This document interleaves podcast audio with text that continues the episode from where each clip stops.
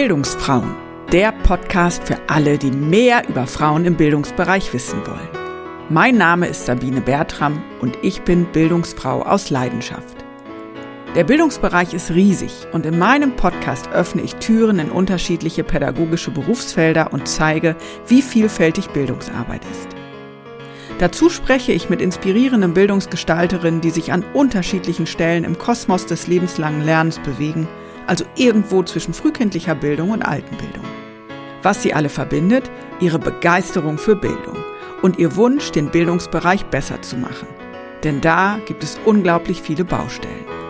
Das findest du auch und du möchtest aktiv werden?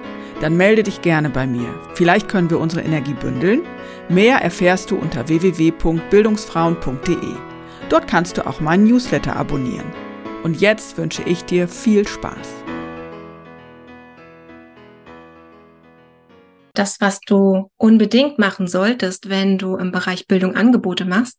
Und das ist vollkommen egal, ob das ein Workshop oder ein Studiengang ist. Du musst diese Neugier, das Interesse mitbringen, die Menschen, die du da anziehst, auch wirklich kennenlernen zu wollen. Bildungsangebote so zu konzipieren und zu bewerben, dass auch wirklich Teilnehmende kommen, gestaltet sich mal mehr, mal weniger leicht. Denn Bildung ist schließlich kein manifestes Produkt, wie zum Beispiel ein Toaster oder ein Pullover, sondern Bildung ist ein Ereignis, welches sich im Tun zwischen Seminarleitung und Lernenden erst entwickelt. Zugleich fremdeln Pädagoginnen und Pädagogen oft genug mit dem Gedanken, ein Bildungsformat verkaufen zu müssen. Wie also muss Bildungsmarketing gestaltet sein, dass es sowohl im Team leichtgängig von der Hand geht und zugleich auch Lernende erreicht? In diesem Gespräch mit Bildungsfrau und Bildungskommunikatorin Juliane Schuld gibt es vielfältige Anregungen. Viel Spaß damit. Herzlich willkommen zu einer neuen Folge des Bildungsfrauen Podcasts. Das ist die 40. Folge, also ein runder Geburtstag und das zum Jahresauftakt 2024. Und ich begrüße heute Juliane Schuld. Juliane, schön, dass du da bist. Ja, sehr schön, dass ich da sein darf. Erzähl doch mal, was genau machst du im Bildungsbereich und was hat deine Arbeit mit Bildung zu tun? Ja, ich nenne das, was ich mache, Mentoring für bildungssensibles Marketing. Ich arbeite in Rostock und das für Hochschulen und Universitäten deutschlandweit und für andere Bildungsorganisationen, die so ein wenig in der Tradition von Hochschulen stecken. Meistens arbeite ich mit Menschen und mit Teams zusammen, die in traditionelleren Bildungsorganisationen tätig sind und die gerne ihre Werbung und ihr Marketing auf den Prüfstand stellen wollen und überprüfen möchten, ob sie denn durch das, was sie da gerade an Werbung und Marketing machen, auch tatsächlich die Menschen erreichen, für die ihre Bildungsangebote gedacht sind. Das ist so der eine Teil meiner Arbeit. Und der andere Teil ist äh, ganz klassische Werbung für Bildungsangebote. Also ich bin selbst auch Kreative, ich gestalte Imagevideos für Bildungsangebote, ähm, Webseiten, Flyer, Postkarten, Broschüren, alles, was du dir so vorstellen kannst, was ähm, potenziellen Interessentinnen einen Vorgeschmack dafür gibt, wofür denn vielleicht ein bestimmter Kurs, Workshop oder Studiengang gut sein könnte in ihrem Leben. Wie hast du denn diese Nische für dich gefunden? Also was war dein Weg? Hast du einen Bildungshintergrund oder eher einen Marketing- oder Werbehintergrund oder alles zusammen? Ja, ich glaube, ich habe von allem ein bisschen. Ich bin ursprünglich und eigentlich studierte Journalistin. Und im Herzen bin ich auch bis heute Journalistin geblieben. Mich interessiert, warum Dinge sind, wie sie sind und wie sie in verschiedene Systeme eingebunden sind. Ich bin einfach ein sehr neugieriger Mensch. Und nach meinem Journalistikstudium bin ich über Umwege in Rostock gelandet und wollte so ein wenig Pause machen vom ähm, traditionellen Journalismus und habe an der Universität in Rostock angefangen, im Bereich Bildungsmarketing zu arbeiten. Und das damals ganz klassisch, wie man sich das vorstellen kann. Das ist mittlerweile über 15 Jahre her. Ganz klassisch war meine Aufgabe, schau dir doch mal unsere Broschüren und unsere Flyer an, wie kann man die schöner machen. Mit anderen Worten, und ich meine das überhaupt nicht despektierlich. Meine Aufgabe war ganz am Anfang, Bildungsangebote zu dekorieren. Ich habe die Flyer bunt gemacht, ich habe die Webseite aufgehübscht, ich habe die Texte verbessert. Das war so mein Einstieg. Ich habe das insgesamt zehn Jahre lang gemacht und dann aber bei Zeiten für mich überlegt, ist das gerne ein Weg, den ich stärker verfolgen möchte. Also ist Marketing, Werbung, PR für Bildung etwas, was mich reizt? Und die Antwort war dann sehr schnell ja, unbedingt. Aber anders, als ich es ganz am Anfang in meiner Position an der Universität machen konnte. Im Dekorieren von Bildung liegt für mich kein Reiz. Ich kann jedes Produkt schön darstellen, bunt darstellen, ansprechend, ästhetisch darstellen.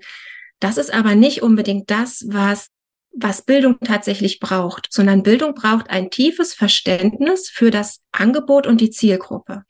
Ich brauche ein tiefes Verständnis dafür, welche Menschen profitieren denn zum Beispiel jetzt von diesem Studiengang am stärksten? Und wie schaffe ich es, dass ich genau diese Menschen zu diesem Bildungsangebot einladen kann? Welche Schritte braucht es dafür? Und das hat mit Dekorieren und mit Posterbund machen nicht mehr viel zu tun. Ich habe dann angefangen, mich tiefer einzuarbeiten in die Bildungsberatung. Ich wollte verstehen, mit welchen Motiven kommt denn jemand damals an eine Hochschule, der äh, vielleicht 30, 40, 50 oder 60 Jahre alt ist und der beschließt, ich investiere jetzt noch einmal zwei Jahre, zweieinhalb Jahre Zeit, Geld, Energie und möchte noch einmal studieren. Was genau bewegt diesen Menschen denn tatsächlich? Was ist die Motivation dahinter? Und mit diesem Verständnis habe ich dann eben auch versucht, die Idee von Marketing und Werbung in meinem Wirkungsfeld anders auszugestalten, als es bis dahin meine Aufgabe war. Das hat dann so gut funktioniert, dass ich eigene Bildungsprojekte ähm, eingeworben habe und dann auch Weiterbildungsangebote für berufstätige Erwachsene entwickelt und umgesetzt habe. Und da konnte ich genau diese Idee von einer von einem Marketing, das eben nicht erst dann anfängt, wenn man Teilnehmer werben möchte, sondern die Idee von einem Marketing, das bereits bei der Konzeption von Bildungsangeboten anfängt, wie ich diese Idee wirklich umsetzen kann und ausprobieren kann. Ja, Spannend. Ich habe mich gerade ja gefragt, im Journalismus, zu welchen Themen hast du denn damals gearbeitet? Also, dass dich sozusagen dann die Hochschule interessiert hat. Also, oder war, warst du ganz breit aufgestellt oder hattest du schon eine Affinität zu Bildungsthemen? Ähm, wie war da der Link? Ich war unglaublich breit aufgestellt. Ich war Lokaljournalistin in der, ähm, in der Mehrheit der Zeit und ich habe äh, tatsächlich alles geschrieben von der Gemeindevertretersitzung, wo für eine bestimmte Gemeinde wirklich wichtige Dinge besprochen wurden, bis hin zur größten Sonnenblume, die im Landkreis gesucht wurde. Und was mir damals aufgegangen ist und wo auch ein alter, erfahrener Lokaljournalist mich sehr bestärkt hat, war, die Geschichten, die Menschen wirklich wichtig sind, die ähm, sind von außen nicht immer unbedingt in ihrer, in ihrer Relevanz erkennbar. Ich gebe das Beispiel mit der größten Sonnenblume des Landkreises. Das ist etwas so banal, wie einem das vielleicht heute erscheinen mag oder so schnell, wie man über solche Geschichten auch lächelt. Das ist das, was Menschen in der Zeitung gelesen haben, worüber sie gesprochen haben, wo sie sich dann gegenseitig angerufen haben und angefeuert haben und erzählt haben, aber guck mal, da ist ja noch eine größere Sonnenblume. Was ich damit sagen will, ist, das, was für Menschen wirklich wichtig ist, was für sie bedeutsam ist, das kann ich erst dann verstehen, wenn ich versuche, mich in sie hineinzuversetzen und ihre Perspektive einnehme. Und das ist nicht immer der große Skandal, sondern manchmal ist es auch die größte Sonnenblume. Das, was mir als Lokaljournalistin am meisten Spaß gemacht hat oder wo ich am meisten mich auch selbst wiedergefunden habe, waren Reportageformate.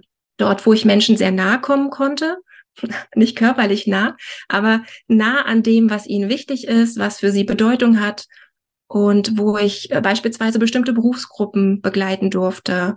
Ich habe zum Beispiel auf der Couch gesessen und ein alter ähm, Sportfunktionär hat mir erzählt, wie das damals war, als er 1972 und so weiter und so fort und was es mit seiner Familie gemacht hat, dass er sein Leben so in den Dienst des Sportes gestellt hat. Das ist keine große Skandalgeschichte, aber für ihn war das eine sehr bedeutsame Geschichte.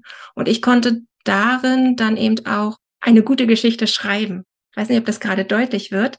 Wir müssen. Doch, also, und ich, ich glaube tatsächlich, an der Stelle ähm, ähneln sich auch deine beiden Berufsfelder. Also, weil, wenn du im Bereich Bildungsmarketing Menschen ansprechen möchtest, ja, dann musst du ja auch dahin gehen, was für sie bedeutsam ist. Also du musst ja irgendwie vermitteln, warum genau dieses Angebot auch genau passend ist für ihre Situation, für ihre Bedarfe, oder? Also eigentlich sozusagen zieht sich das doch dann als roter Faden durch, oder? Das, was du unbedingt machen solltest, wenn du im Bereich Bildung Angebote machst, Und das ist vollkommen egal, ob das ein Workshop oder ein Studiengang ist. Du musst diese Neugier, das Interesse mitbringen, die Menschen, die du da anziehst, auch wirklich kennenlernen zu wollen. Und zwar nicht oberflächlich kennenlernen zu wollen mit, ähm, ja, die Studierenden kommen jetzt, die berufstätigen Studierenden zum Beispiel, die kommen, weil sie den nächsten Karriereschritt machen. Was bedeutet das? Was bedeutet dieser nächste Karriereschritt? Oder ich mache vielleicht ein Angebot, ein, ein Bachelorstudiengang für Menschen ohne Abitur. Was bedeutet es? Wie müssen genau diese Menschen angesprochen werden, damit sie überhaupt diesen Schritt machen und dann zu der Hochschule gehen und sagen, ich möchte jetzt hier die nächsten drei Jahre meines Lebens investieren? Also diese Frage nach dem, warum ist das für den Menschen wichtig? Was genau treibt ihn an? Welche Motive, welche Bedürfnisse liegen dahinter? Das ist etwas, was gerade bei den traditionelleren Bildungsanbietern, zum Beispiel Hochschulen, zum Beispiel Universitäten, aber nicht ausschließlich dort, was da meistens ein wenig vernachlässigt wird zugunsten einer breiten Bedarfsanalyse. Wenn ich von Bedarfen spreche, dann meine ich damit zum Beispiel Zuschreibungen über eine Gruppe von Menschen. Zum Beispiel, alle Pflegekräfte sollten in den kommenden zehn Jahren Thema XY lernen damit. Das ist ein typischer Bildungsbedarf. Und das wird über eine bestimmte Gruppe an Menschen, in diesem Fall über eine bestimmte Berufsgruppe geäußert. Ich brauche diese diese, diese Analyse des Bildungsbedarfs, damit ich ein Bildungsangebot entwickeln kann. Vor allem ein Bildungsangebot, das langfristig laufen soll. Was aber genau ist die Motivlage von einzelnen Pflegekräften, an einer solchen Weiterbildung teilzunehmen? Was genau wünschen Sie sich? Wie genau muss dieses Angebot gestaltet sein, damit Sie davon wirklich profitieren? Welche persönlichen Motive liegen dahinter? Erst wenn ich dafür auch ein Gespür bekomme und diese beiden großen Felder kombiniere, den Bedarf, also die Zuschreibung über eine Gruppe und die Bedürfnisse, also die Motive von potenziellen Teilnehmerinnen und Teilnehmern. Erst dann kann ich daraus ein Angebot gestalten, wo es mir dann später ganz platt gesagt auch super leicht fällt, Werbung für zu machen. Weil ich nämlich genau weiß, wen ich für dieses Angebot erreichen möchte und für welche Botschaften dieser Mensch auch tatsächlich empfänglich ist. Ja, also in meiner Arbeit und meiner Berufserfahrung ähm, ist es tatsächlich so, dass so eine Bedarfsanalyse häufig irgendwie stattfindet, aber dieses, ich sag mal, reinfühlen in die Perspektive der Einzelnen eher weniger. Und dann werden eben Programmhefte entwickelt oder Ausschreibungstexte entwickelt, die so ein bisschen wie mit so einer Gießkanne funktionieren, ja. Und zum einen, glaube ich, liegt es tatsächlich daran, dass die Pädagoginnen und Pädagogen oder die Menschen, die in den äh, Bildungseinrichtungen arbeiten, einfach wenig Wissen haben über Marketing, die auch wenig Wissen haben, wo sind denn eigentlich Unterschied zwischen Marketing und Werbung. Und ich glaube, das andere ist tatsächlich manchmal so eine Hemmschwelle, ich muss jetzt irgendwie Bildung verkaufen, aber ich möchte sie gar nicht verkaufen, weil Bildung ist doch irgendwie so was Reines. Das ist doch kein Produkt wie der Toaster oder so, den ich irgendwie bewerben kann, ja.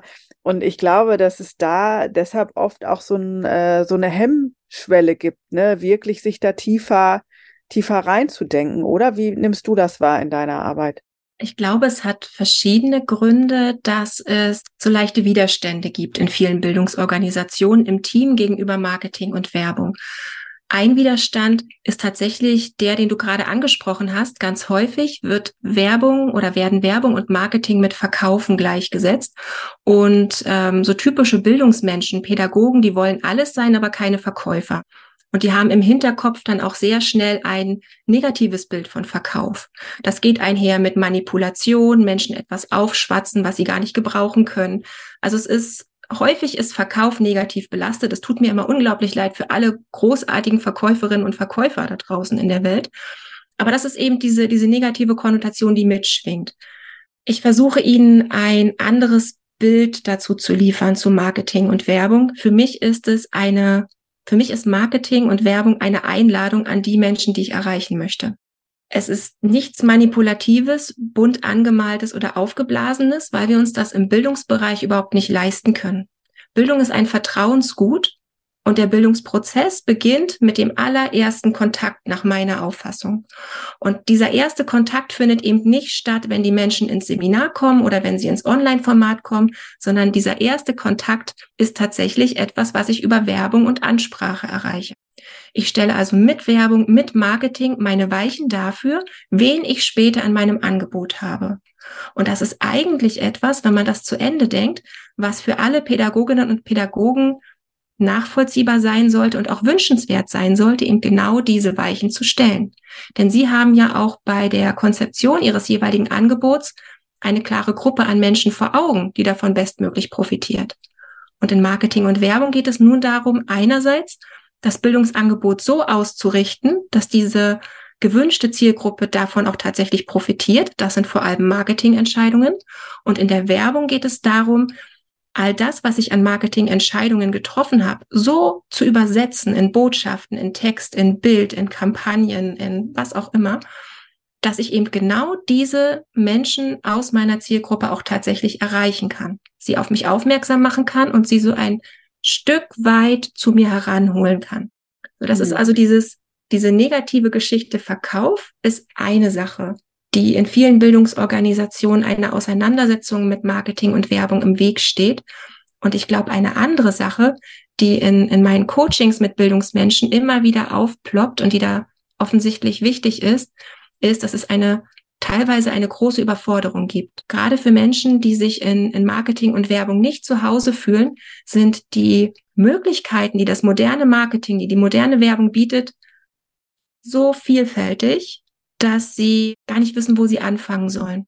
Was ist für sie denn jetzt tatsächlich erfolgversprechend? Worauf sollen sie sich konzentrieren? Ja, ich glaube, es ist einmal die negative Konnotation von Verkauf und auf der anderen Seite eine Überforderung. Womit soll ich denn überhaupt anfangen? Wo soll ich meinen Fokus hinsetzen? In unserem Vorgespräch hast du gesagt, ich soll dir nicht die Frage stellen, was ist Marketing und was ist Werbung. Da du aber beide Begriffe verwendest, wäre ich dir ja doch dankbar, wenn du versuchst, das mal stichwortartig zu trennen. Die Befürchtung im Vorgespräch war nämlich, dass es dann zu lang wird. Aber ich glaube, dass die Entscheidung wichtig ist, weil eben viele Bildungsmenschen das tatsächlich nicht wissen. Also vielleicht gelingt es ja in etwas kürzerer Form. Ja, ich behaupte, dass viele Bildungsmenschen längst Marketing machen. Ob sie das immer so nennen oder nicht, das sei einmal dahingestellt. Wenn wir an Bildungsmarketing denken oder an Marketing im Bildungsbereich denken, dann gibt es so zwei wesentliche Perspektiven, die man da im Hinterkopf behalten darf. Das eine ist, Bildungsmarketing ist eine strategische Managementaufgabe in ähm, eine strategische Managementaufgabe von Bildungsanbietern. Durch diese strategische Managementaufgabe in der Leitung von Bildungsorganisationen wird ein klares Profil einer Einrichtung herausgearbeitet. Dieses klare Profil wird anschließend kommuniziert und immer wieder weiterentwickelt. Das ist das, was in vielen Einrichtungen passiert, wenn wir unser Leitbild erarbeiten. Ganz häufig, Hand aufs Herz, ist es so, dass diese Leitbilder mit viel Mühe erarbeitet werden. Mit ein wenig Glück landen sie noch auf der Webseite und da bleiben sie dann auch sehr häufig. Also oftmals ist das so eine Aufgabe, die man abhakt. Eigentlich geht es aber darum, im Hinterkopf zu behalten, was für eine Art von Bildungsorganisation sind wir heute und möchten wir zukünftig sein? Was ist unsere Identität? Was ist unser Umfeld? Mit wem stehen wir im Wettbewerb? Wohin möchten wir uns in den kommenden fünf oder zehn Jahren entwickeln? Was genau ist also unser Profil? Viele Bildungsorganisationen arbeiten sich so einen Bauchladen zusammen und können schon diese Frage, was genau ist eigentlich unser Profil, nicht mehr klar entscheiden und nicht mehr klar benennen, was schade ist. Und auf vielleicht, ich würde gerne einen Satz da noch mit einschieben. Die einzig wichtige Frage, die ich mir als äh, Leiterin oder Leiter einer Bildungsorganisation eigentlich stellen sollte, ist, für welche Zielgruppen und welche Themen möchten wir mit unserer Organisation aus welchem Grund da sein und arbeiten? Wo ist unsere Energie am besten aufgehoben? Bei welchen Themen und bei welcher Zielgruppe und aus welchem Grund? Wie machen wir das heute und wie wollen wir das in fünf Jahren machen und wie wollen wir das in zehn Jahren machen? Und dahinter steckt die Idee, dass ich dann später aus dem Stegreif sagen kann, wofür diese Bildungsorganisation steht, um welche Zielgruppen und um welche Themen sie sich kümmert. Und die zweite Perspektive im Bildungsmarketing ist, dass ähm, Bildungsmarketing nichts anderes ist als eine Denkhaltung in der Konzeption und in der Vermarktung und Umsetzung von Bildungsangeboten. Und in dieser Denkhaltung habe ich kontinuierlich nur eine Frage im Kopf. Wie muss unser Bildungsangebot gestaltet sein und wie darf es vermarktet werden, damit die Menschen, die wir damit erreichen wollen, am bestmöglichen davon profitieren? Bildungsmarketing ist also ein klarer Fokus auf die Menschen, die ich erreichen möchte. Werbung nun im Gegensatz zu all diesen Entscheidungen, die ich im strategischen Marketing treffe oder in, äh, in der Haltung, in der Denkhaltung, die ich im, ähm, im Bildungsmarketing verfolge. Werbung nun andererseits übersetzt all diese Entscheidungen und diese Haltung in sichtbare Kommunikationsmaßnahmen. Werbung ist das Bunte, was ich am Ende sehen kann. Es übersetzt die Marketingstrategien und die Marketingziele in ganz konkrete Produkte und Kampagnen. Und wenn ich angefragt werde, ähm, um bei einer Hochschule oder einem anderen Bildungsanbieter zu unterstützen, ist das Einfallstor immer die Werbung. Das, was eigentlich immer als Wunsch geäußert wird, ist, wir haben zum Beispiel zu wenig Teilnehmer oder wir möchten eine andere Zielgruppe erreichen. Bitte unterstütze uns in der Werbung. Und das, was wir dann jedes Mal machen, ist, wir gucken uns das Bildungsmarketing an. Der Wunsch ist, in der Werbung besser zu werden, aber der Weg geht immer wieder zurück zu, wofür steht deine Einrichtung denn wirklich im Kern? Was sind denn wirklich die Zielgruppen, die du erreichen möchtest und aus welchem Grund? Welches Warum steckt dahinter? Wie ist diese Denkhaltung im Team bereits verankert und mit welchen Methoden, mit welcher Haltung habt ihr denn tatsächlich eure Menschen, die ihr erreichen wollt, im Blick? in der Konzeption und Umsetzung eurer Bildungsangebote. Und erst wenn wir, wenn wir das Bildungsmarketing geklärt haben, können wir auch gute Werbung machen.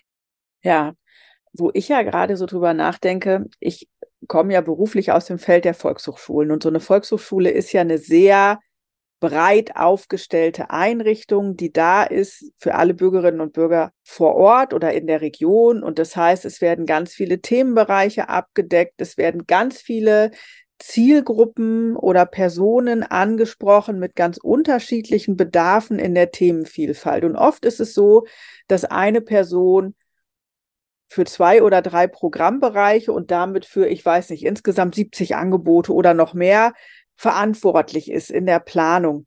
Wie kann so eine Person denn in all dieser Vielfalt irgendwie strategisch denken oder dann auch noch individuelle Werbemaßnahmen umsetzen. Also wenn ich jetzt überlege, 70 Angebote und ich habe vielleicht 30 Zielgruppen irgendwie, also wie, wie kann ich das managen? Wie kann das funktionieren? Also erlebst du sowas in der Praxis und was rätst du da?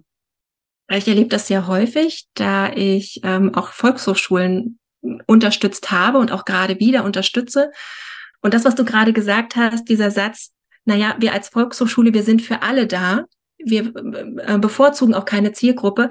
Das ist ein Satz, den ich dann immer wieder höre. Also das ist, äh, das ist sehr typisch. Und damit einhergeht auch immer schon so ein bisschen so eine vorgezogene Entschuldigung. Da wir ja als Volkshochschule für alle da sind, brauchen wir jetzt auch nicht so tief in die einzelnen Zielgruppen eindringen. Und formulieren wir es mal so rum. Ähm, das Erfolgsrezept der Volkshochschulen funktioniert ja schon ganz schön lange und das wird auch weiterhin funktionieren. Und gleichzeitig alle Volkshochschulen, mit denen ich zusammenarbeite, haben für sich das Ziel ausgerufen, wir möchten gerne neue Kursleiterinnen und Kursleiter gewinnen, die eine neue Altersstruktur mit reinbringen in die Volkshochschule und die vielleicht auch andere Themen ähm, besetzen, als wir das bis jetzt anbieten. Und wir möchten gerne in den Teilnehmerinnen und Teilnehmern mehr Vielfalt gewinnen in der Altersstruktur, aber auch in der sozialen Struktur. Wie schaffe ich denn das? Also wie schaffe ich diese beiden Ziele, neue Kursleiterinnen und Kursleiter und neue Zielgruppen ansprechen, wenn ich mir nicht Gedanken darüber mache, was denn Zielgruppen, die bislang nicht zur Volkshochschule kommen, was die gerne hätten und wie sie angesprochen werden wollen würden? Ich würde da diesen Spieß einmal kurz umdrehen und auch gleich deine Frage konkret beantworten. Die Kollegin, die für vielleicht 70 verschiedene Themen zuständig ist, die kann nicht jedes dieser Themen aus dem FF ähm, herbeten können. Kann sie nicht. Was sie aber machen kann, ist die Weichen stellen. Denn jemand, der, oder es gibt ja von diesen, von diesen 70 Angeboten, gibt es ja jeweils eine Kursleiterin, einen Kursleiter. Und die steckt super tief drin im Thema. Die Aufgabe der Mitarbeiterin der Volkshochschule wäre es also in dem Fall jetzt gar nicht, selber ein komplettes Marketing- oder Werbekonzept im Kopf zu haben für diesen Kurs, aber sie muss in der Lage sein, all die Informationen, die man braucht, um gut für diesen Kurs zu werben und um diesen Kurs auf ein solides Fundament zu stellen, sie muss in der Lage sein, genau diese Informationen von dem jeweiligen Kursleiter, der Kursleiterin herauszukitzeln. Wenn sie das macht, dann passiert der gleiche Effekt, der jedes Mal eintritt, wenn, ähm, wenn ich dazugeholt werde und die Anforderung eigentlich ist, wir machen jetzt die Werbung schön und wir machen die Plakate bunt. Das, was wir ja in der Tat dann machen, ist, wir gucken uns das Angebot ganz genau an. Wir gucken genau an, für welche Menschen ist es gemacht und gedacht? Werden diese Menschen im Moment erreicht, ja oder nein? Mit welchen Botschaften hat man es bislang probiert? Und funktionieren denn diese Botschaften tatsächlich? Wenn die Mitarbeiterin der Volkshochschule genau das Gleiche mit dem Kursleiter macht, dann wird es dazu führen, dass tatsächlich der Kurs noch einmal konkreter wird, denn sie wird durch diese Fragen Reflexionsprozesse bei der Kursleiterin beim Kursleiter initiieren, die in der Folge dazu führen, dass vielleicht auch da nochmal das Profil dieses Angebots leicht geschärft wird, denn auch der Kursleiter kommt ja plötzlich ins Überlegen. Ja, für wen genau biete ich das denn eigentlich an? Und die, die bis jetzt gekommen sind, ähm, was hätte denen denn vielleicht noch geholfen? Und du merkst schon, wir denken über Werbung nach, wir schieben Fragen aus dem Bildungsmarketing an und am Ende machen wir dadurch unser Angebot besser, passgenauer für die Menschen, die erreicht werden sollen. Und wir generieren dadurch Informationen, die wir für die Werbung gleichzeitig auch verwenden und nutzen können. Und mein Vorschlag, wann immer jemand für 70 Dinge gleichzeitig verantwortlich ist, ist ja, mach es dir so leicht wie möglich. Entwickel für dich einen Prozess, der gut funktioniert. Manchmal ist es schriftlich, manchmal ist das mündlich. Und entwickel eine klare Idee, wie du zu den Informationen kommst, die du brauchst, damit du die Werbung für diese Angebote auf ein gutes, solides Fundament stellen kannst. Bei Volkshochschulen ist es ja häufig so, dass die Kursleiterinnen und Kursleiter ein Konzept einreichen. Wie genau stellen sie sich den Kurs vor? Wie soll das ablaufen und so weiter und so fort. Schon da kann man so gewisse Weichen stellen und eben besondere, einen besonderen Fokus legen auf, welche Menschen sollen erreicht werden, wer profitiert wirklich davon. Das hilft mir einerseits, damit dieses Angebot möglichst klar später durchgeführt werden kann, mit viel Sicherheit auf beiden Seiten, sowohl auf der Organisatorin, auf der organisatorischen Seite in der Volkshochschule als auch beim Kursleiter. Aber es hilft mir eben auch, dieses Angebot überhaupt kommunizieren zu können.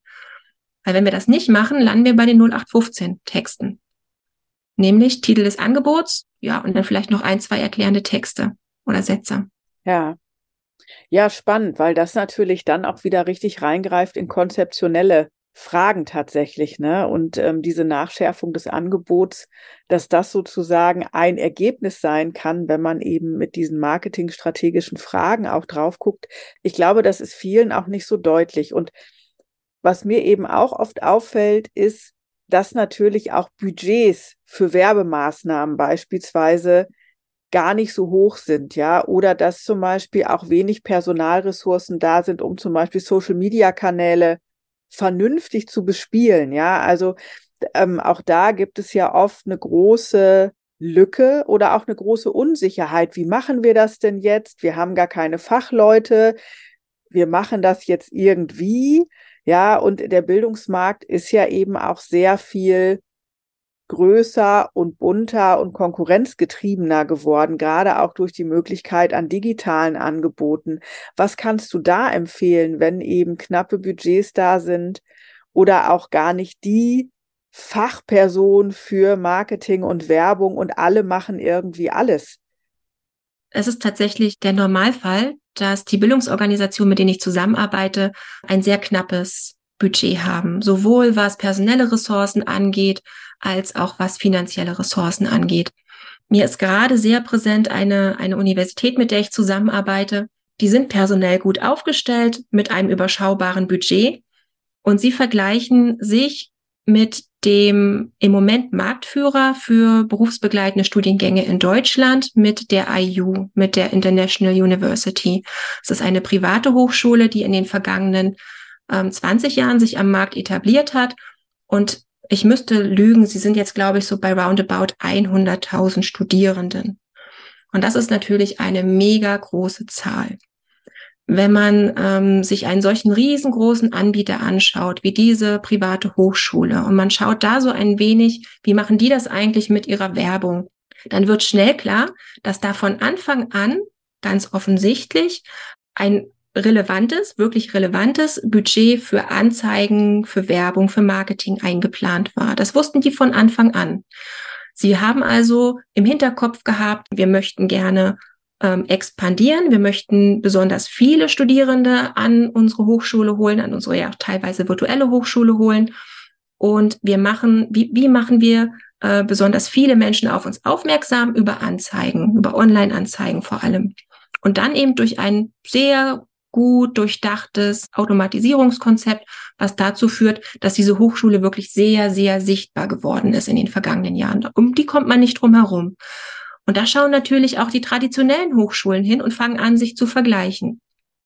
Und meine Standardantwort ist dann, wenn du mit dem Werbebudget nicht mithalten kannst, weil bei euch in der Hochschule einmal die Entscheidung getroffen wurde, wir möchten gerne diesen Preis für unsere Studiengänge halten, und wir möchten eben nicht noch ein, ein Drittel ähm, draufschlagen für Werbebudget.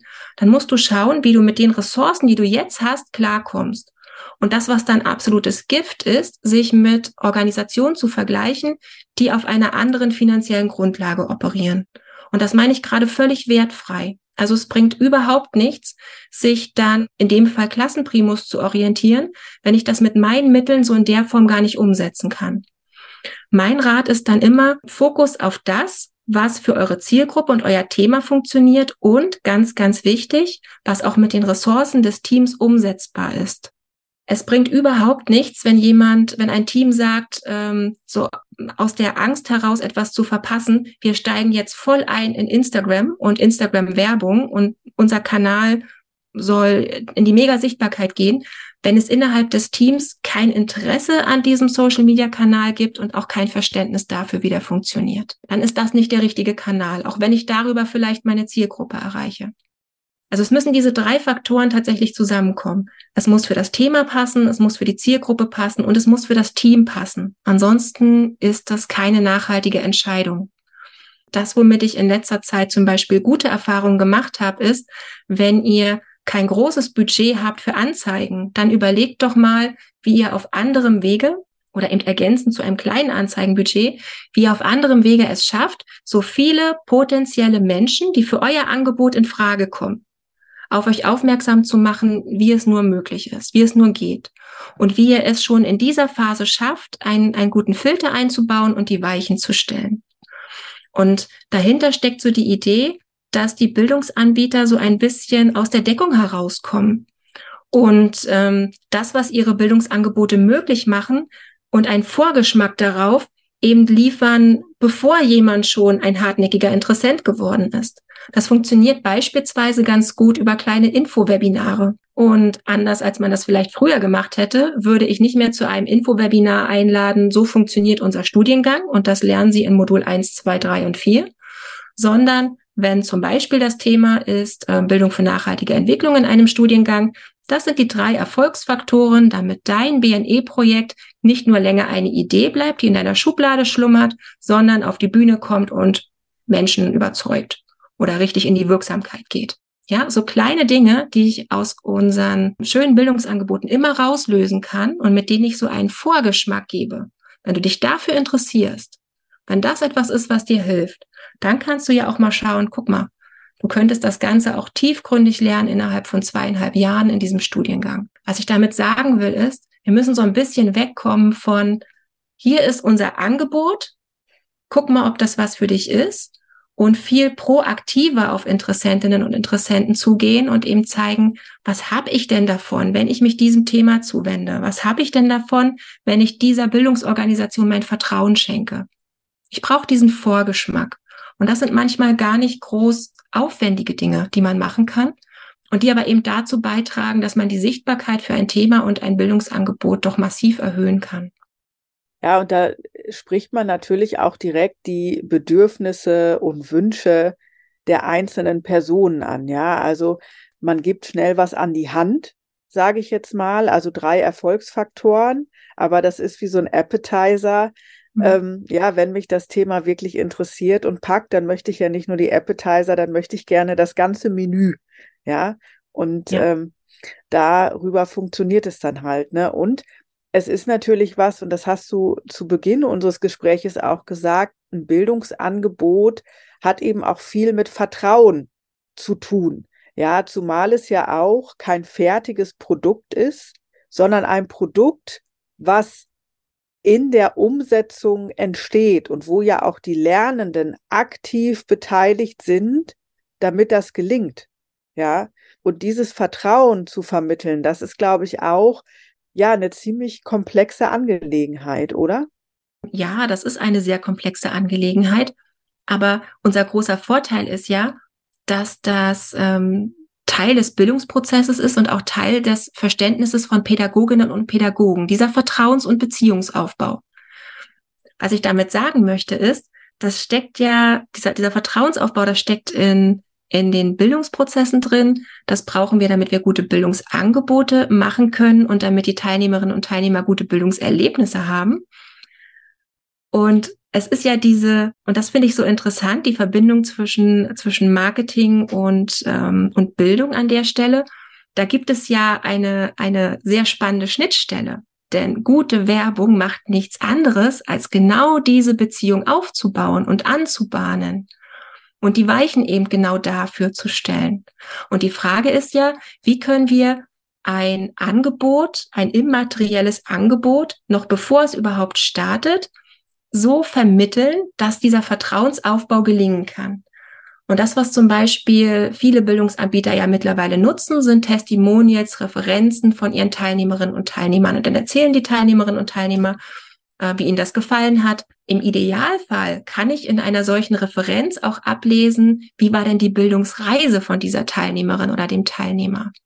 Mit welchen Herausforderungen ist sie denn rangegangen? Was war denn da, was war denn so der Anlass, sich diesem Thema oder diesem Angebot zuzuwenden? Was ist dann während des Angebotes passiert? Welche unerwarteten Schätze sind da vielleicht auch auf dem Weg aufgetaucht? Welche Herausforderungen sind auch aufgetaucht? Also du merkst auch schon von meiner Sprache, ja, wir sind in der typischen Story, in der typischen Geschichte drin, in der Heldenreise. Und wie steht diese Teilnehmerin vielleicht jetzt nach Abschluss dieses Bildungsangebotes da? Und sei es, sei es, dass das eine Intensivwoche von fünf Tagen war oder dass das ein Kurs bei der Volkshochschule war, wo Anfängerinnen und Anfänger Englisch gelernt haben, oder sei es eben, dass das ein zweieinhalbjähriger Studiengang war. Aber all diese Bildungserlebnisse kann man wirklich wie eine solche Geschichte erzählen. Bislang sehe ich häufig bei Bildungsanbietern die kurzen kleinen Testimonials. Das ist super. Die machen auch schon Vertrauen. Der nächste Schritt wäre eben wirklich diese mitzuerleben, was anderen Teilnehmerinnen und Teilnehmern passiert ist. Sich mit denen identifizieren zu können, da so ein bisschen mitzugehen und so einen Abgleich zu machen, so eine Selbstvergewisserung zu machen. Wenn sie das schafft, dann kann ich das auch schaffen. Oder wenn das für sie möglich war, was ist dann für mich möglich? Das ist so eine Sache, um Vertrauen aufzubauen. Und eine andere Sache, die auch kaum genutzt wird von Bildungsanbietern, und ich finde das immer so schade, ist dieser Schatz der, der Lehrenden und des Teams. Also die Menschen, die da eigentlich die Bildung anbieten und die Bildung ermöglichen. Warum machen die das? Mit welcher Leidenschaft machen die das? Welche Motive stecken eben auch da dahinter? Wofür sind sie ansprechbar? Das, was ich, was ich häufig auf Webseiten sehe, ist eine Vita der Lehrperson. Und das ist natürlich schön im Vorfeld, dass ich mir das angucken kann. Aber warum ist denn jetzt dieser Professorin oder diesem Kursleiter das Thema so wichtig? Zum Beispiel der Kursleiter in der Volkshochschule. Warum engagiert er sich seit zwölf Jahren und zieht seinen Kurs durch und das jedes Mal wieder mit Leidenschaft und Freude? Das wäre doch so spannend, auch an die Motive dieses anderen Teils unserer Bildungsangebote stärker heranzukommen und das eben auch sichtbarer zu machen. Am Ende ist Kommunikation und Werbung im Bildungsbereich immer eine Kommunikation von Mensch zu Mensch. Und das, was wir als Bildungsanbieter aber häufig machen, ist, wir schicken so eine Modulbeschreibung nach vorne oder wir schicken so eine Kursbeschreibung nach vorne und denken uns, na ja, der Interessent, der pickt sich schon das heraus, was er braucht. Aber das, was Menschen brauchen, damit das Bauchgefühl sagt, ja, ich melde mich dafür an, das ist halt in Resonanz gehen. Und wir gehen nicht mit Programmplänen oder mit Modulbeschreibungen in Resonanz, sondern mit anderen Menschen. Sei es Teilnehmerin oder sei es eben das Team, was dahinter steckt. Ja, und das ist insofern auch nochmal ein spannender Hinweis, weil gerade in der Erwachsenen- und Weiterbildung, ne, da ist es ja hauptsächlich so, es gibt ein kleines hauptberufliches Team und es gibt ein ganz großes freiberufliches Team an Kursleitenden. Ja, und die stehen ja vor den Teilnehmenden, die sind das Gesicht der Bildungseinrichtung, ja, und ähm, die auch so ein bisschen einordnen zu können oder auch zu wissen, wem begegne ich denn da, weil ich sag mal, die Person, bei der ich mich anmelde, die ist ja überhaupt nicht die Person, mit der ich nachher in dem Kursangebot sitze. Ne? Da so eine Nahbarkeit zu erzeugen, ist, glaube ich, wirklich total, total wichtig, ja, um einfach auch die Gesichter einer Bildungseinrichtung wirklich zu zeigen. Ne? Im Vorbereitung auf meine Selbstständigkeit habe ich ein bisschen was gelernt mal über die Methode der Customer Journey und auch über diesen Aspekt, wie viel Kontaktpunkte braucht eigentlich ein potenzieller Kunde oder eine potenzielle Kundin, dass am Ende der Firmenname sitzt und dass das Vertrauen da ist, dass man dann da kauft, ja. Und wenn ich so überlege, Kontaktpunkte, das heißt, ich brauche ja immer wieder irgendwie Informationen jetzt von der Bildungseinrichtung. Und das reicht wahrscheinlich nicht, wenn jetzt nur irgendwo ein Programmheft ausliegt oder wenn irgendwo drei Flyer rumliegen. Was rätst du denn Bildungseinrichtungen in Bezug auf diese Kontaktpunkte oder wie kann man das auch sicherstellen, dass man eben präsenter ist und nicht nur über eine Website oder ein Programmheft geht? es gibt ja so zwei Perspektiven, die da so ein bisschen miteinander gar nicht konkurrieren, aber die man, die man so parallel denken kann. Das eine ist die Customer Journey, die Kundenreise, die du eben genannt hast. Und die Kundenreise denken wir ja strikt aus der Perspektive potenzieller Teilnehmerinnen und Teilnehmer. Und das andere ist unser Marketing Funnel. Also dieses, äh, diese Idee, diese Idee eines Trichters, die wir im Marketing haben, dass wir am Anfang so viele Menschen wie möglich erreichen wollen, die für unser Angebot in Frage kommen und dann immer weiter Filter einbauen, damit am Ende ganz unten im Trichter, in unserem Dreieck, nur noch die Menschen übrig bleiben, für die unser Angebot auch wirklich das Richtige ist und die in dem Moment auch kaufen wollen. Das sind so zwei Sachen, bei denen es super spannend ist, sich die parallel vorzustellen. Bei diesen Funnel denken wir immer so aus unseren Marketingentscheidungen heraus. Was machen wir ganz am Anfang, um möglichst viele zu erreichen? Und wie können wir dann Filter einbauen, damit das immer weniger, aber immer passendere Menschen werden? Und auf der anderen Seite, bei der Customer Journey, überlegen wir uns ja, oder da sind wir aufgefordert, uns vorzustellen, wir sind jetzt zum Beispiel Anna, unsere Teilnehmerin, die wir gern erreichen möchten. Wann sieht Anna uns das erste Mal und welchen Eindruck hinterlassen wir bei Anna? Oder welchen Eindruck müssen wir bei Anna hinterlassen, damit die überhaupt Lust und Bock hat, mit uns ein Stückchen weiterzugehen? Es ist aber wirklich spannend, einerseits klar diesen Trichter vor Augen zu haben und den selbstbewusst auch zu organisieren und andererseits immer wieder vor Augen zu haben, bei jeder Entscheidung, die wir in diesem Funnel treffen, wie wirkt das auf Anne? Was für ein Geschmäckle bleibt bei ihr da gerade? Und was für ein Geschmäckle wollen wir eigentlich erzeugen? Was für ein Bild wollen wir bei ihr eigentlich erzeugen? Wenn wir vom Trichter erstmal herangehen, wie kriegen wir so viele Menschen wie möglich aufmerksam gemacht? Das funktioniert ganz häufig tatsächlich über Dinge, die sichtbar sind, über Anzeigen und ähnliches, über Programmhefte, die ausliegen. Wie können wir dann diesen, diesen Trichter ein bisschen enger fassen? Und da gehe ich jetzt vielleicht mal wieder auf das Beispiel eines längeren, längerfristigen Bildungsangebots wie eines Studiengangs. Da ist es super, wenn ich dann eine Möglichkeit finde, wie Anna nicht mehr nur länger sich auf unserer Webseite informiert und da so ein bisschen auf dem Zaun hängt und guckt, ob das eventuell was für sie wäre, sondern wie ich sie ein Stück dichter zu mir heranbekomme, sodass sie einen Schritt auf mich zumacht. Und das kann zum Beispiel sein, guck mal hier, Anna, wir haben ein Webinar vorbereitet mit den drei Erfolgsfaktoren damit. Meld dich doch mal zum Webinar an. Sobald Anna sich zu unserem Webinar angemeldet hat, haben wir mit Annas Einverständnis ihre E-Mail-Adresse also wir können sie kontaktieren, denn sie hat sich für etwas angemeldet. Und mit ganz viel ähm, Glück, wovon ich jetzt mal ausgehe, kommt Anne auch wirklich in unser Webinar. Wir können also auch noch mit ihr sprechen. Wir können anfangen, eine Beziehung zu ihr aufzubauen. Wann immer wir jetzt wieder ein Webinar anbieten oder irgendetwas anderes anbieten, was für unsere Zielgruppe interessant und hilfreich sein könnte, können wir fortan Anna direkt kontaktieren, weil wir nämlich ihre Adresse haben. Wir sind also nicht mehr darauf angewiesen, dass Anna beim nächsten Kontaktpunkt irgendwo unsere Anzeige durch einen Zufall sieht oder am Programmheft vorbeiläuft, sondern wir haben mit dem Webinar, und das ist ein Beispiel, eine Möglichkeit gefunden, wie Anna aktiv auf uns zugegangen ist, indem sie uns die Adresse gegeben hat und wir fortan direkt auch mit Anna kommunizieren können. Und da kann ich Anna dann zum Beispiel auch erzählen, wir lösen gerade einzelne Module aus unserem Studiengang heraus und vermarkten die solo. Vielleicht haben Sie ein Interesse daran, an dem Modul, zu dem Sie damals auch das Webinar besucht haben. Vielleicht möchten Sie sich das mal angucken. Dann kann ich Anna zum Beispiel anbieten, guck dir doch mal das Webinar an, können für dich oder das, das Modul an, können für dich interessant sein. Wenn ich eine neue Absolventenstimme auf meiner Webseite habe, kann ich Anna darüber informieren, guck mal Anna, die hat das studiert, wofür du dich schon mal interessiert hast. Vielleicht ist das ja auch was für dich. Und schon kann ich dadurch, dass ich eine, eine Filterfunktion eingebaut habe, durch die Anna einen Schritt auf mich zugekommen ist, mir ihre Adresse gegeben hat, ich sie fortan direkt kontaktieren kann, schon kann ich die Kontaktpunkte fortan sehr selbstbewusst und selbstbestimmt und wirksam auch steuern.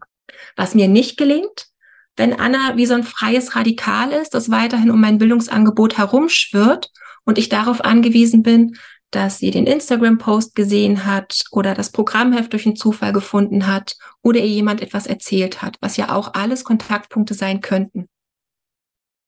Ja, das zeigt aber andersrum auch nochmal, dass es auch gut ist, da abzuwägen. Also wenn ich jetzt einen zweistündigen Vortrag habe, dann braucht es da ein anderes äh, Konzept dahinter, als wenn ich jetzt zum Beispiel einen zweieinhalbjährigen Studiengang oder auch eine einjährige Weiterbildung oder so bewerbe. Also das heißt, aus meiner Sicht als äh, pädagogische Mitarbeiterin oder Programmplanerin, ja, bedeutet das, ich, ich gucke ganz gezielt, für welche Bildungsangebote macht es Sinn, so ein Marketing-Funnel mit Kontaktpunkten, mit Möglichkeiten auch ähm, an die Kontaktdaten zu kommen, also sowas einzurichten.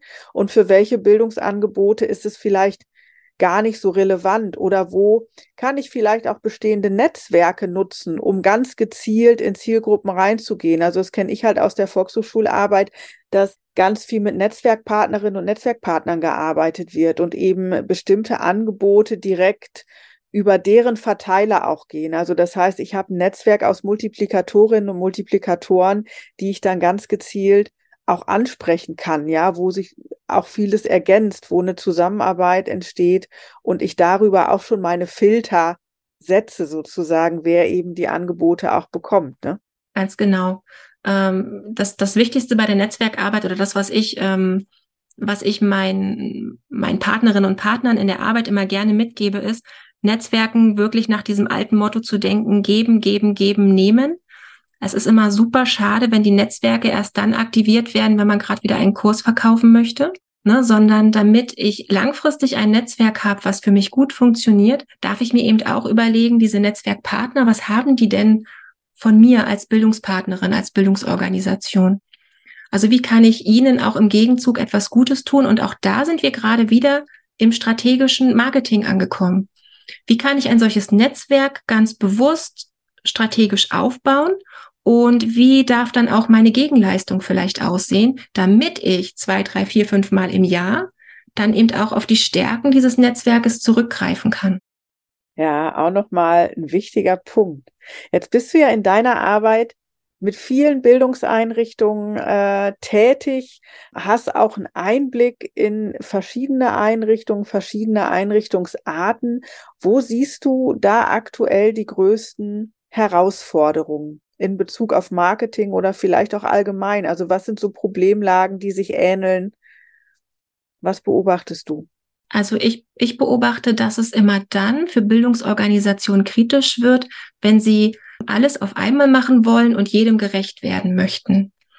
Mit alles auf einmal machen ist zum Beispiel gemeint diese Überforderung äh, bei all den Möglichkeiten, die uns Werbung im Moment bietet. Dann haben wir im letzten Jahr noch einen wahnsinnigen Hype an ähm, künstlicher Intelligenz erlebt und den Möglichkeiten, die das plötzlich bietet, um Abkürzungen zu nehmen beim Texten von Werbebotschaften beispielsweise. Und ich erlebe, dass diese, diese vielen, vielen, vielen Möglichkeiten zu einer Überforderung führen. Zu einem, wo soll ich denn jetzt bitte schön anfangen? Und es muss doch irgendwie einen Leitstern, eine, eine Leitlinie geben, an die ich mich halten kann und die mir Sicherheit gibt. Das ist so die eine Sache.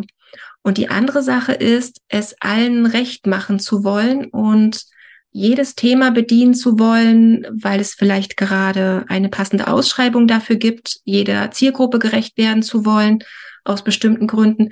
Und das führt eben zu diesem typischen Bauchladen. Die Volkshochschulen würde ich da jetzt mal ausklammern, weil bei denen ist der Bauchladen durchaus gewünscht und diese verschiedenen Bereiche und die Vielfalt ist da durchaus gewünscht. Aber ich äh, sehe auch viele kleinere Bildungsorganisationen, die nicht in der gleichen Tradition stehen und die so durch dieses geförderte Bildungssystem, das wir haben, durch die Projektarbeit, sich einen kunterbunten Bauchladen zusammen organisiert haben und dann plötzlich vor der Herausforderung stehen, was genau ist denn jetzt das Profil unserer Einrichtung? Um welche Zielgruppen genau möchten wir uns denn kümmern? Und was ist denn unser Ziel für die nächsten fünf Jahre? Und denen fällt es teilweise schon, schon schwer, das klar zu benennen. Und sie tun sich dann in der Folge auch schwer, die nötigen ähm, Schritte zu gehen, um klar ihre Angebote zu kommunizieren, weil schon schon in der Leitungsebene diese Klarheit nicht da ist. Also das sind so diese zwei Dinge.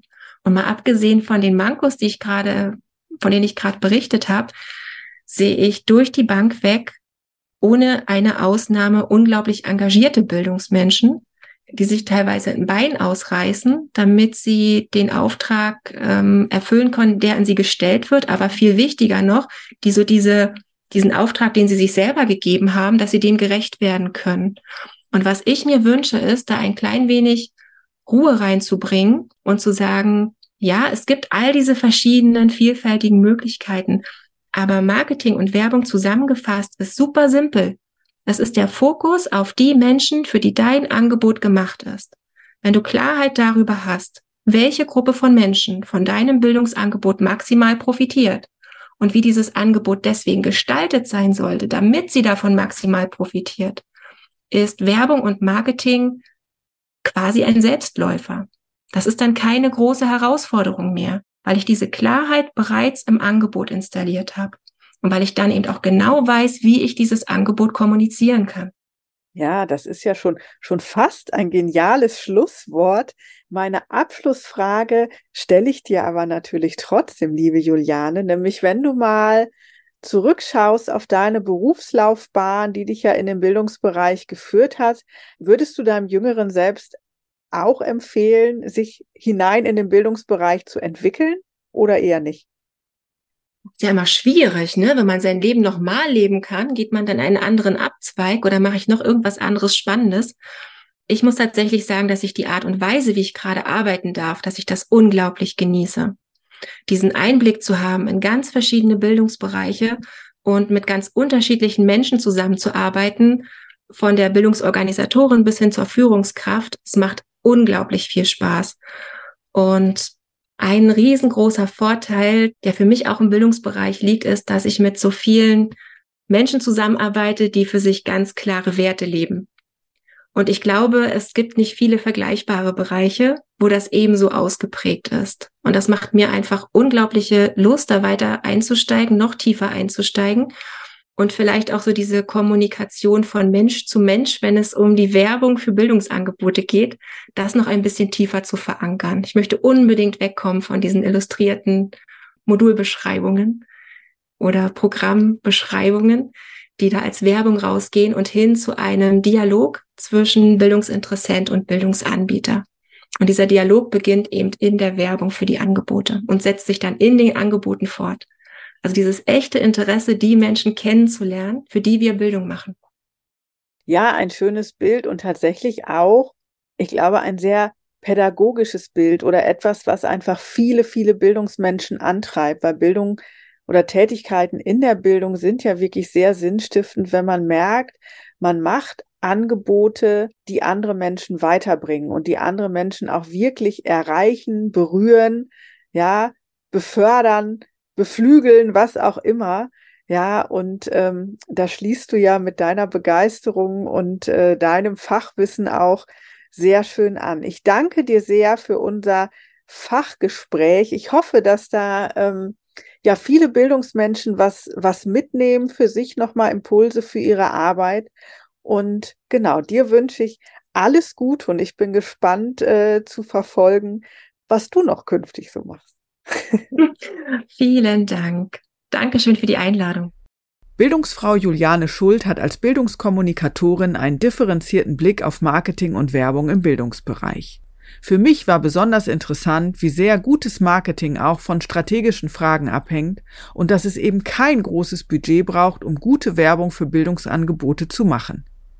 Welche Aspekte waren für dich besonders wertvoll? Schreib mir gerne an mail@bildungsfrauen.de. Und wieder gab es spannende weibliche Einblicke in den Bildungsbereich. Du willst mehr? Weitere Folgen findest du auf www.bildungsfrauen.de und natürlich überall, wo es Podcasts gibt. Dort kannst du auch gerne ein Like dalassen. Du willst nichts verpassen? Dann folge mir auf Instagram oder LinkedIn. Und ich freue mich auch, wenn du mir einen digitalen Kaffee spendierst für diese Folge. Die Links findest du in den Show Notes.